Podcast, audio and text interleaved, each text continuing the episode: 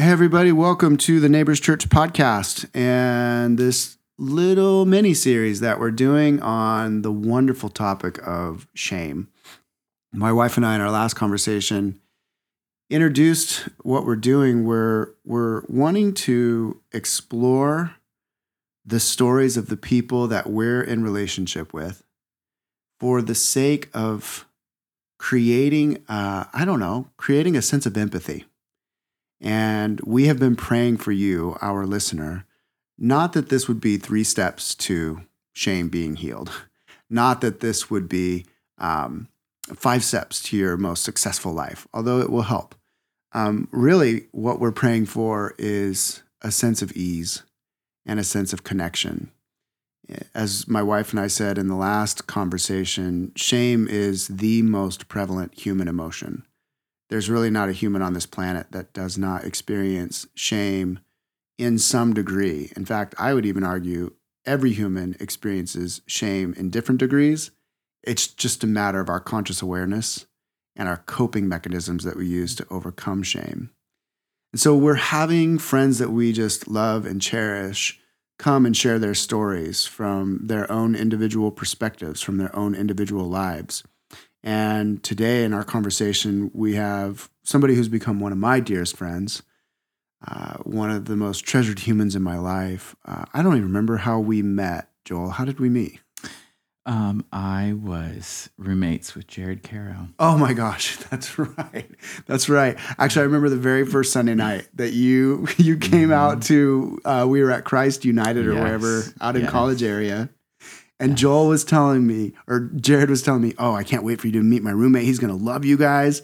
And you guys showed up. That was the night that my wife was making announcements and actually referred to mail to the male to the male parts. yes, I remember that. I remember that. Well, we're already off track, but it was it was a hilarious introduction. Made me feel comfortable. So, everybody, introducing you to uh, Joel Briggs, and this man. Um, I know I've told you this before, but I want I want our listeners to know who you are and how I think about you.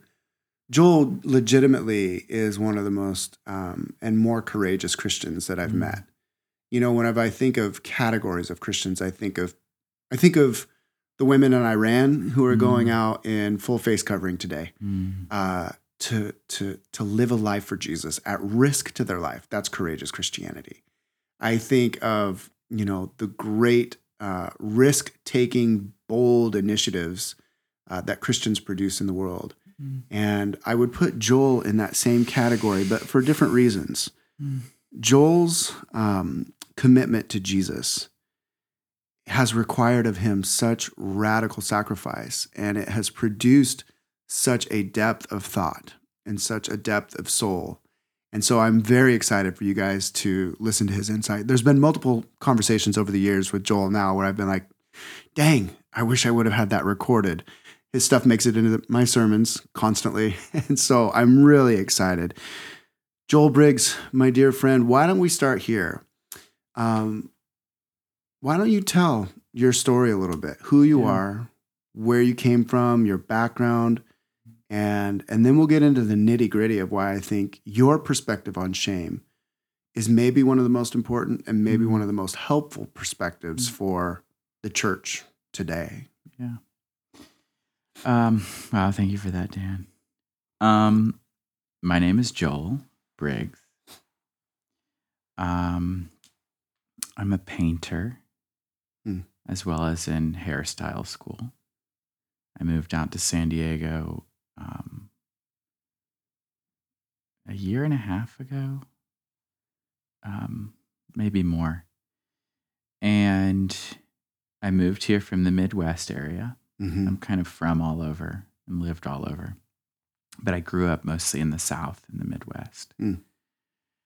And like deep church culture, like deep church, yes, and everything that goes along and, with that, and all the expected things. Yeah, yes, got it. Um, actually, I would say more so because I I grew up in um, fun like fundamentalist conservatism. Mm-hmm, mm-hmm. I, I, don't. There's not really a term in particular for it, but mm.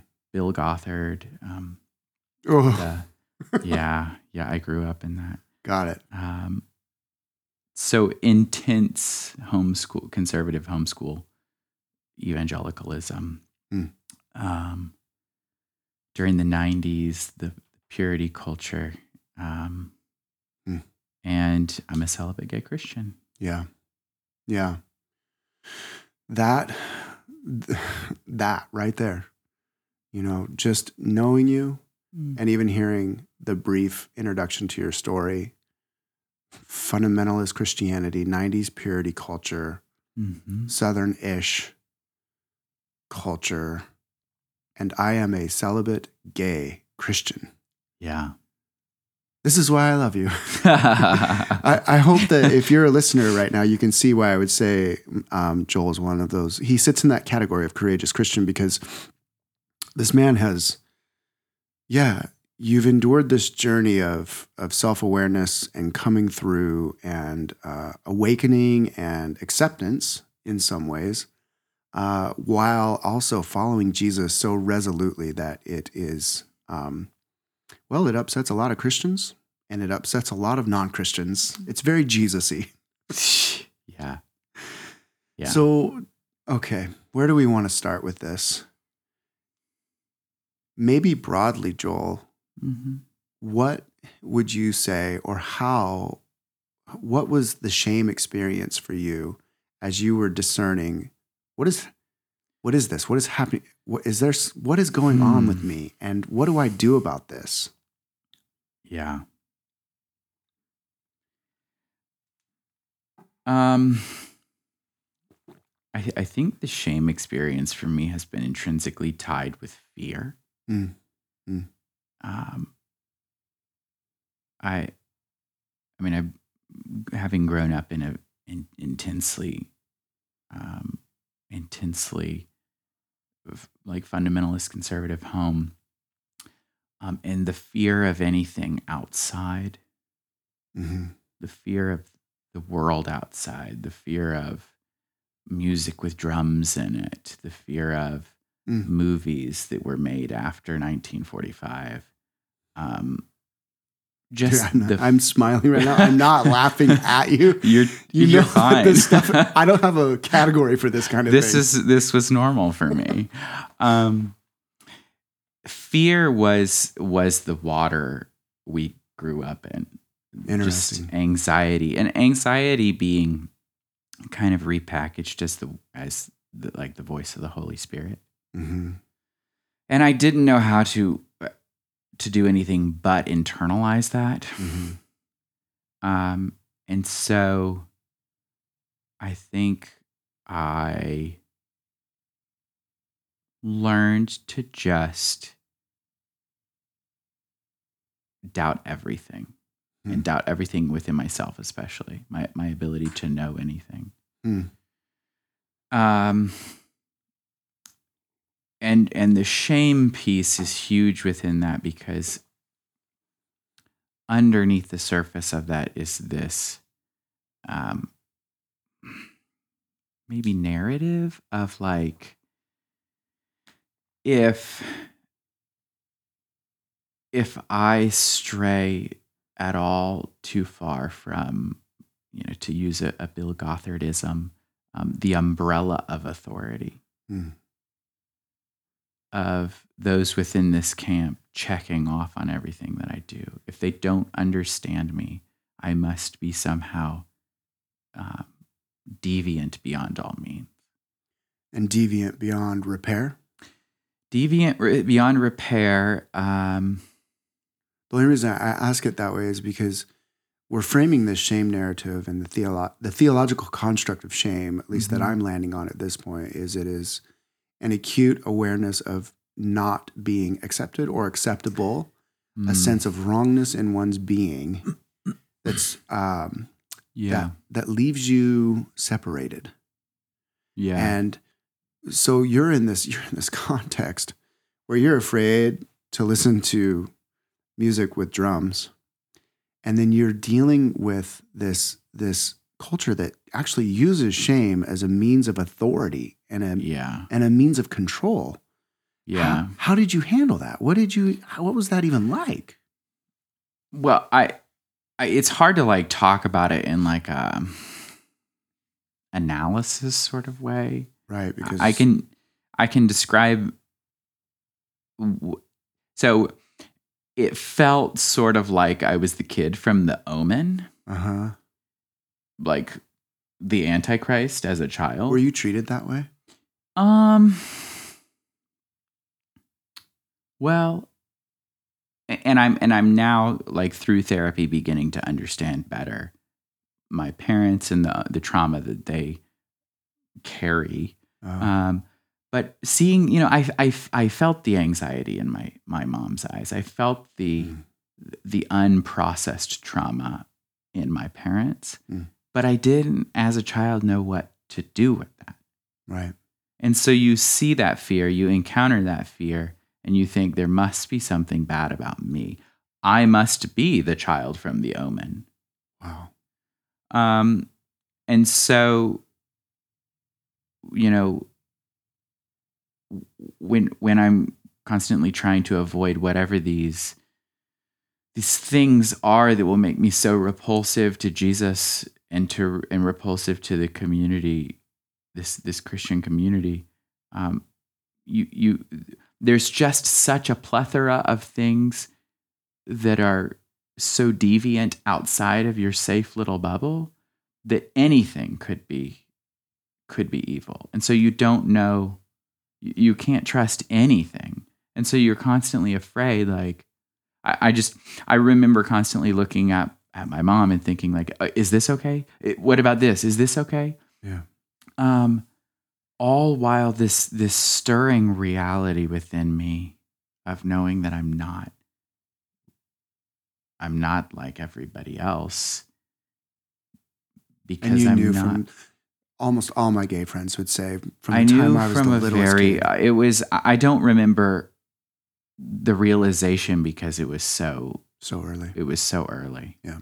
But I think it was very hard because in the in that like '90s um, purity culture fervor, they would say things like, you know, you're going to begin to feel things for the opposite sex, and you just have to you know, sex is the worst thing ever until you get married, and then it's just mind blowing. It will just Right. you will transcend to the astral plane um, through through sex, and then realizing like I I don't maybe something's really wrong with me because I don't understand it. Those feelings have not clicked yet for me. Like Wow. I'm not feeling those things for women. Wow.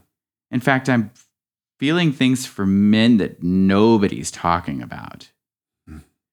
And then you you put that overlay that onto that narrative of like feeling like I'm the kid from the omen and feeling like I need to put my security and safety in this bubble that we're living in. The umbrella, the quote unquote umbrella of authority. Um, it it felt insanity inducing. Yeah. How did you survive? I'm talking so junior high, high school. How did you survive those years? Yeah. Well, I mean, Did you come out in high school or mm, later in life? It's hard to say that. To be honest, there's no clear cut point at which people come out or not. It's sort Oh. of it's a gradient of how much you are choosing to be open. Got it. Um, I wasn't choosing to be open at that time, so Got it. I guess that's the answer for it. Um, And was that a survival mechanism for you? of course it was. Yeah, 100%. Of course it was. Um, I there was so much trust in the there was so much trust in the system that I was in. Hmm. And yet the system that I was in, I was there was a dawning reality that the system that I was in didn't have space for me. And so it was a, it was a very complicated relationship with the system because I didn't I was realizing I there was no there wasn't space for me um, but I was still trying to. I I felt so unsafe without the stru- the structure Mm. of evangelicalism, Mm-hmm. Mm-hmm. and there was nobody that looked like there was nobody that looked like me that that was like me. within within within our world. And see, to me, the, the tragedy of that is that is, Joel, that is like a case study on such an acute, extreme sense of shame. Yeah. Nobody like me. I'm the kid from the omen. I'm in a I'm in a system that Yeah. literally says you are separated. Yeah. And yet, the miracle that you are is you're sitting here on this Mm. couch with a conservative white homosexual or heterosexual Mm. pastor Yeah. Yeah. and and you're walking with Jesus Mm. and you and I are friends Yeah.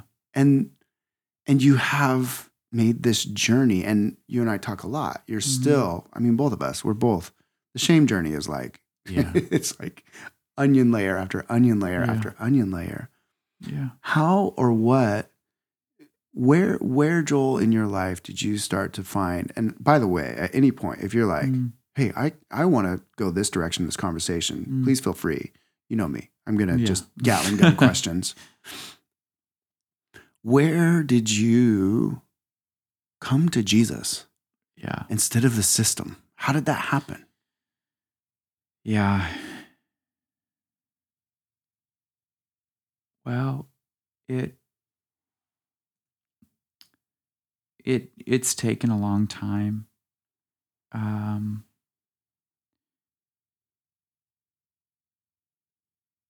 it's taken a long time and it's been very hard and, and I think I have looked for so many systems that will that will be the perfect system for me. Mhm. I, I really have tried to. People will tell me all the time, Joel, you're so confident. Mm. You seem to know what you think. You seem to know what you want. Um, but internally, I feel very, very unconfident, and I feel like I, I, I'm too dangerous. I'm not safe enough to trust myself. Mm. I'm not safe enough to just say, you know what, I can trust, and this is what we're going to do. I, I doubt everything, Mm. and so uh, it's been very hard for me because I've tried to f- compensate for my my feelings of lack of trust in specific systems. Mm. And so it, it, that's a very interesting question because I have gravitated towards so many systems that within evangelicalism that have said, you know, like, we will give you all the answers, all the answers. Mm. We can explain, ev- the Bible explains every single thing. Mm. Um, whether that's creationism, or Mhm. whether that's um and I, and I don't want to smack talk any of those. Right. I, I I have problems with some of them, but um with just these these tribes within within these many tribes within evangelicalism.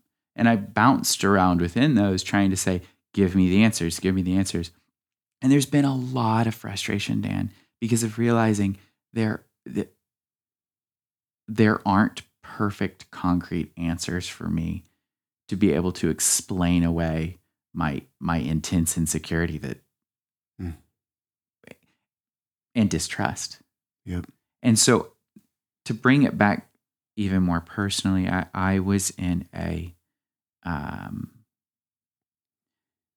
I I'm very intrigued by cults because I think because I have that propensity to like tell me what to believe, tell right? Yep.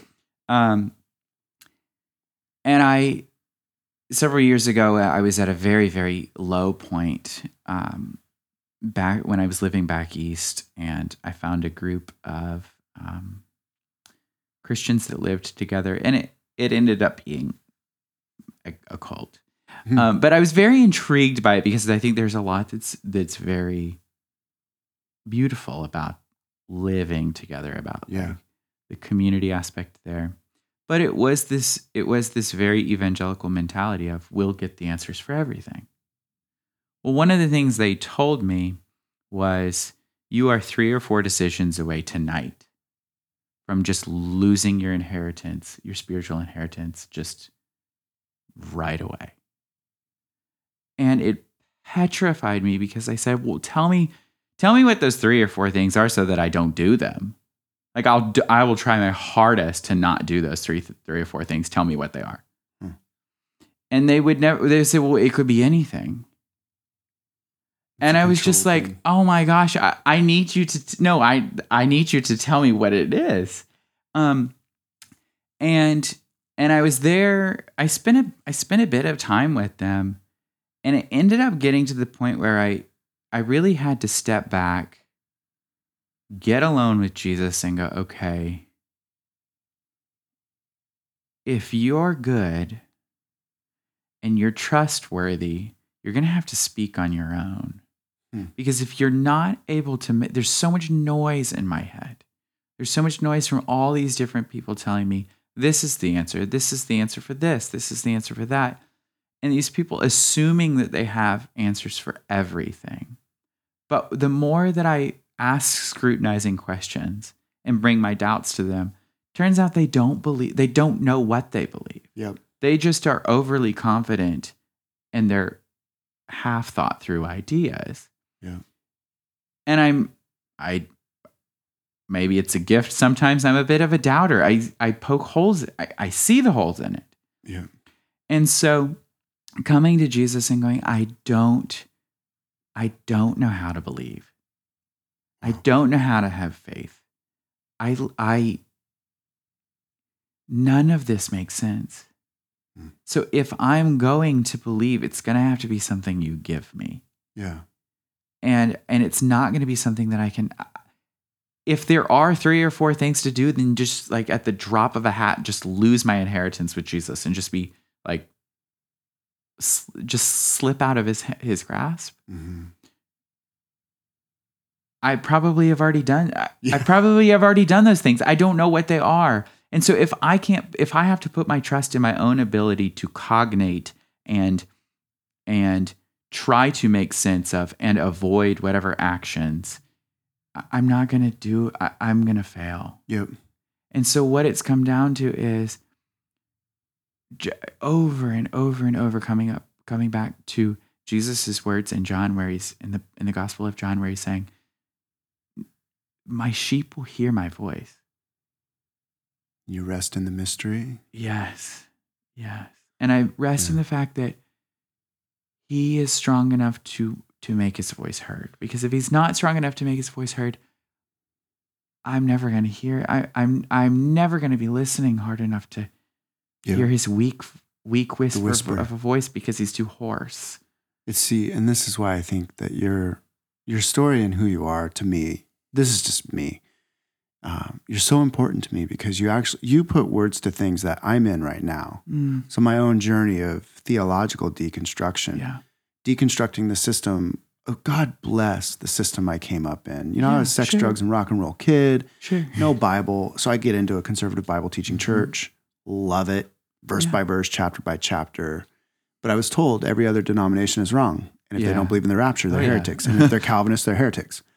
And then I was like reading the Bible. I was like, well, this doesn't make sense. That doesn't make sense. And then that Mhm. moved me into I drank the Reformed Kool Aid hmm and deep dove the Reform movement. And those guys are some of my best friends in the whole world, and I love them. But the system presented answers where after a while I was like, if I run this out all the way to the end, I am serving a puppet master God, Mm. and this hurts. And I don't like it. Yeah. And now I'm at this stage where so much of my healing is like overcoming the the internal sense of shame that I don't have the answers. Yeah. I don't have the answers. Yeah. And so I have to, like you were just saying, go to this place where I'm literally like, Jesus, you are alive. hmm You have to speak into the depths. That doesn't mean that I personally don't have a very robust theological system that I still am fenced in. Yeah. But at the end of the day, for me, there is there is deep mystery in this, and I'm no longer Yeah. ashamed about that. And I feel liberated by that. I am curious. I know I've asked you this before. How have you navigated, and what has kept you from just saying, "Well, there's entire systems of progressive and, Mhm. and liberal Christianity that Yeah. have a full a full expression of Yeah. My community, the LGBTQ community, Yeah. functioning, marrying, Mhm. sexually ha- happy and active. Yeah. What what has kept you from moving down into that system? Yeah. I definitely have contemplated that For sure. definitely have um, interacted with that a lot. Um, I think the more that I step back and and and just watch and observe the the um, griefs that I've suffered from the evangelical community, evangelical conservative community, the evangelical conservative community says um, sex is intimacy and you have to be married to get it. Oh, this is your stuff on orgasm is intimacy. Yes. This is some of your most. Yes. I, this is. you need to write about this someday. It's so brilliant. when I love it. find time. Yeah. Um, they say sex is intimacy. And they say intimacy has to be in marriage, Mhm, confined to marriage. And they say marriage has to be between a man and a woman. mhm. So essentially, what they're saying is intimacy equals man plus woman, married man plus woman. With orgasm at the center of that. Yes. But Yep. the problem is they get sloppy with their language. Yeah, because evangelical Christians can't say the word orgasm. Yeah, you're It's right. a shame narrative. Yeah, for sure. But what they what they end up doing is they just say love or, or so so the um, what I pick up as a gay person growing up in that community, trusting what they're telling me is connect human connection. Um just loving other people. It's all confined to marriage. And sex within that, right? Yes. And I look around and and the male male relationships that I see in the evangelical community are lousy. Yeah. Oh my gosh, the lack of intimacy and depth there is like nothing to envy. Nothing to envy. Um, in fact, you get too close. We'll we'll take a little side tangent here. Yeah. I cannot tell you how many homophobic things I have heard at men's retreats, hmm at in youth group. Some of the worst homophobia I experienced was within the church. hmm And so and I'm just thinking of of being on a men's retreat and having to share a bed with a dude. All the homophobic comments that are made where there's no space given for, hey, this could be a really beautiful moment for connection with another dude who I really feel affectionate for. Yeah. And nobody's doing anything orgasmically. Yep. Like nobody's doing anything sexually Yeah. but there's such a a disgust and i will say fear Cultural narrative, cultural fear, yeah. stereotype, the whole thing. so that's what the evangelical church is doing. Well what i find the progressive church is doing is just the exact same thing. What they say is sex is intimacy. Intimacy is for marriage. Hmm. for the most part right? The progressive church i do find that the progressive church does hold up marriage. They just redefine it but sure. Yep. they they they do hold it up. Yep. Um and marriage is is is whatever you want it to be but marriage is still where intimacy happens like you love somebody so much you get married Mhm. and so the problem my my frustration is in that is it still is such a screwy understanding of intimacy yeah. that it's not giving any I feel beat up between two people who are arguing two two parties that are arguing but both are saying the exact same thing they're just doing it in two different wrong ways Yeah. and the thing is I think because I have queer friends who are not who who who wouldn't hold to a traditional Christian sexual ethic the same way I do, but they're still Christians. Mhm. They're still queer. Um, and I tr- genuinely admire them. I don't necessarily agree with them on their sexual ethics, but there's some pretty awesome people who I do genuinely believe are trying to obey Jesus. Yeah. A hundred percent. And so, eh, eh, but I think for for those of us, queer Christians, whatever that looks like, however we're living that out, we need to be told how to steward our sexuality, whether that ends up being in a traditional Christian sexual ethic or in a progressive sexual ethic.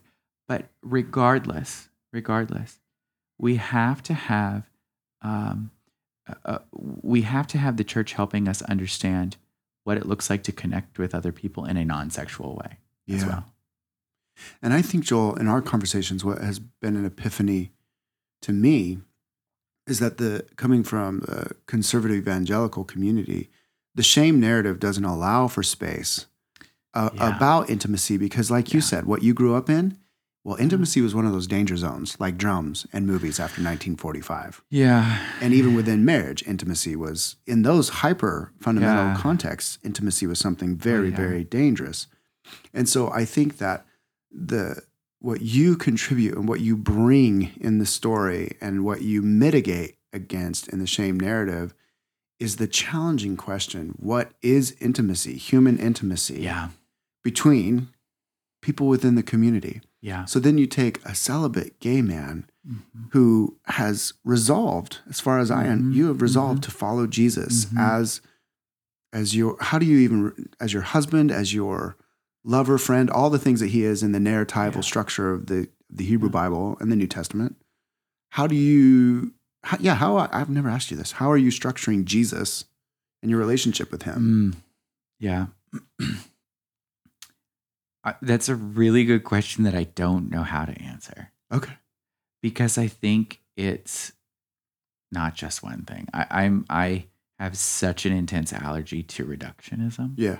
because I think that the life that life is complicated enough that we have to like I, I just am not gonna know all the things in order to be able to reduce reduce everything out and get an easy answer. So but but I will explain to you what Jesus Jesus is everything.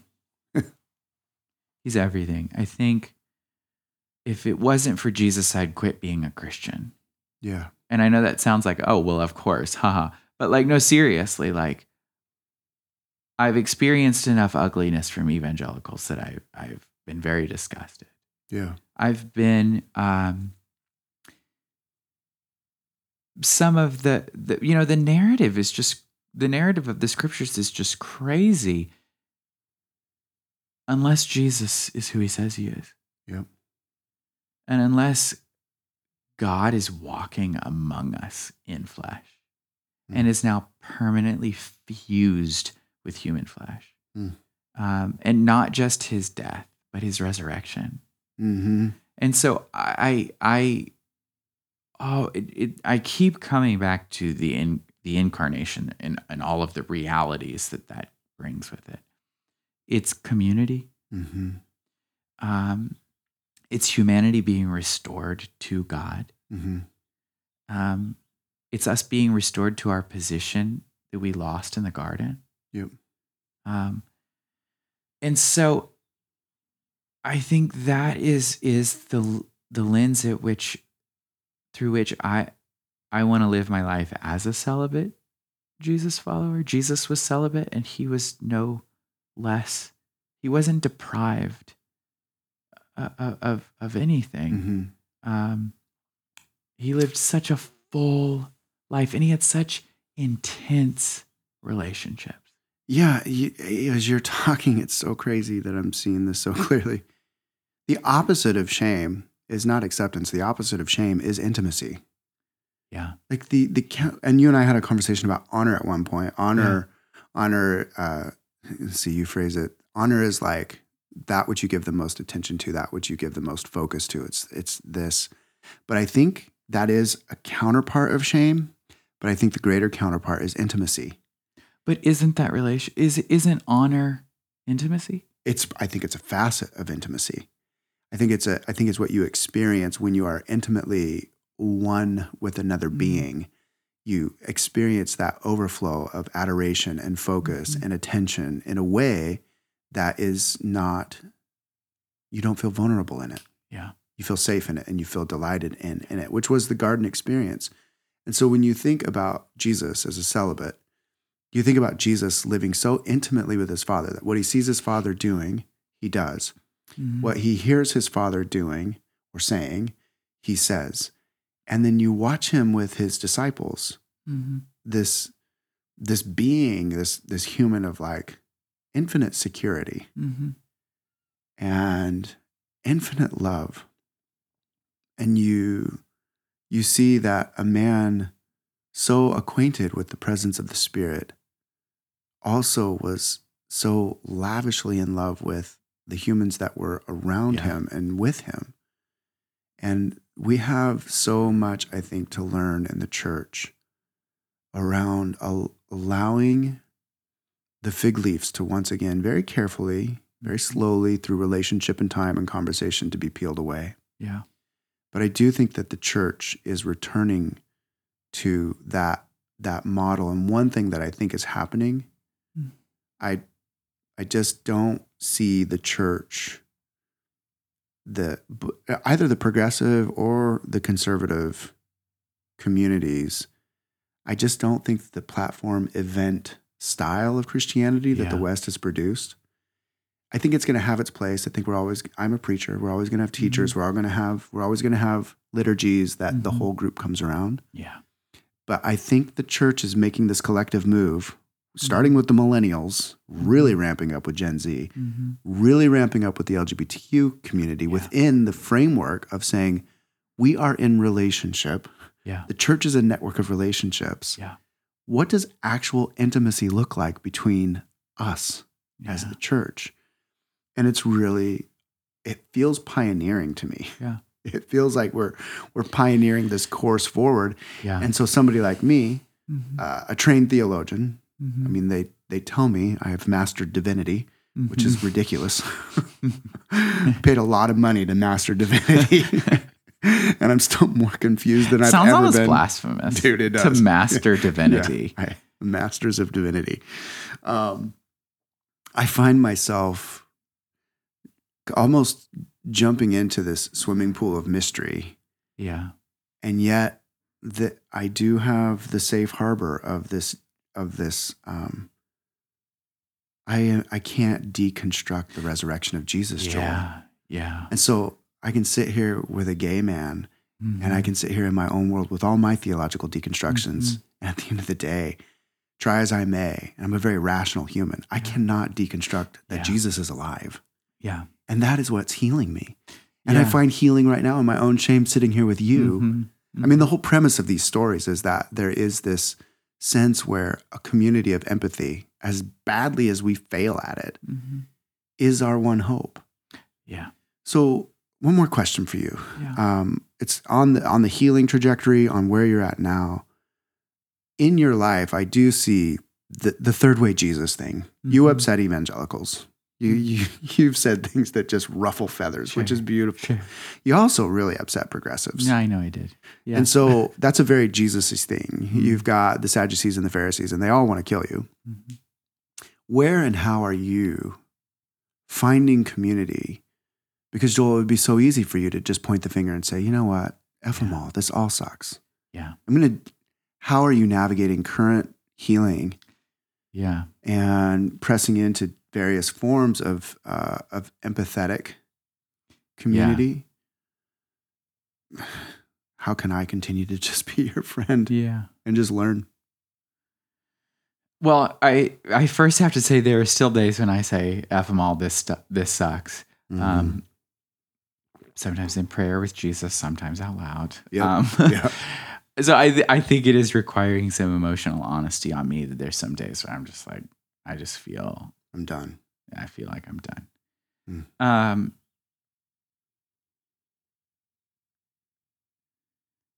yeah. So I, I have to admit that this isn't easy. I, I really do struggle with it a lot. But I also um I'm also so hopeful. I'm so hopeful because Hopeful for the church. Hopeful for um, I'm hopeful, and this goes right back to the resurrection. I'm hopeful that what Jesus started at the resurrection can cannot and is is not and will never be be conquered. Like it will only conquer. Mhm. and it cannot Christ cannot be defeated. And so he will win. Yeah. He will win in the end. And, and I just I come back to the I just kind of hold hold the words defiantly hopeful Mm. um, over and over for myself. Um, but I'm I'm also really encouraged by my other LGBTQ uh, Jesus following siblings. Mm. So encouraged by them. I have Like family of God siblings or like like G- no no like Jesus family of. God Got like it. like church. I just wanted to clarify that. yeah. Um kingdom siblings um all just all across the the world really. Um but just parti- and i'm not just saying vague like broad brushstroke like it, particular individuals. Um one of my best friends back in cincinnati um just doing jesus's work there in his community and faithfully like bringing people in and and I think what makes me really excited is that walking this hard road one of the gifts that i get to give is to be a disruptive presence Yeah. but that doesn't just come with always critiquing Mm-hmm. but it comes with being with the vocation of being defiantly hopeful. Hmm. And by being defiantly hopeful in very discouraging circumstances and in the face of really uh, the traumas, the spiritual abuse that we've suffered, um, you start to become a magnet Mm-hmm. for other people who are curious. Yep. And so to see um, the the people that are gathering around around me, I get so encouraged by them. And just tonight, I have a group of folks of um, LGBTQ Christians here in the Southern California area who are coming over to my house for what we are calling family dinner Yeah. um, it feels like a sort of like kingdom fight club where it's like these people get to come it's this safe like kind of like what goes on there is is is unknown and it's not being tracked by the rest of everybody yeah. but it's this place where people are it's a courage factory yeah. And where people are going like oh my gosh i didn't know other people felt like this I'm not alone. I'm not I'm separated. alone. It's a courage factory. It's an honor factory. yeah Every time you start telling me about how you're shepherding this crew, I just see Jesus honoring them, Mm. Joel, and you yeah being honored by Jesus. Yeah. And it's really, really beautiful, dude. Yeah. It's like really beautiful. Oh, Well, and that that and gives it's an me s- intimacy factory. It's it an is. intimacy It- factory. oh gosh, it is. It is because I think we are we are getting the privilege of loving each other in deep, rich, affectionate ways. That the the the church didn't have any imagination for. yeah. That isn't orgasmic. Right. and we're getting to just to love each other Yep. and it's been really cool because i have i've had um, multiple different straight friends that will sometimes hang out with us who will just say i really just want to be with y'all all the time i just y'all are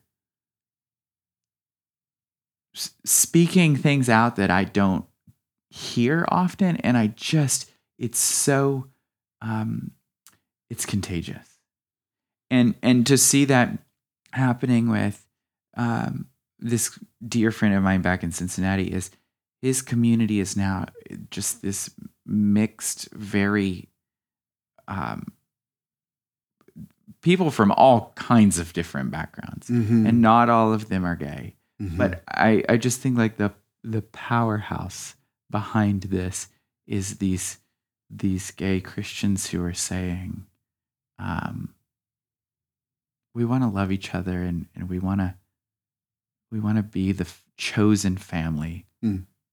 for each other that we didn't have. yeah, And I think that's the t- that's the word that keeps coming up is chosen family.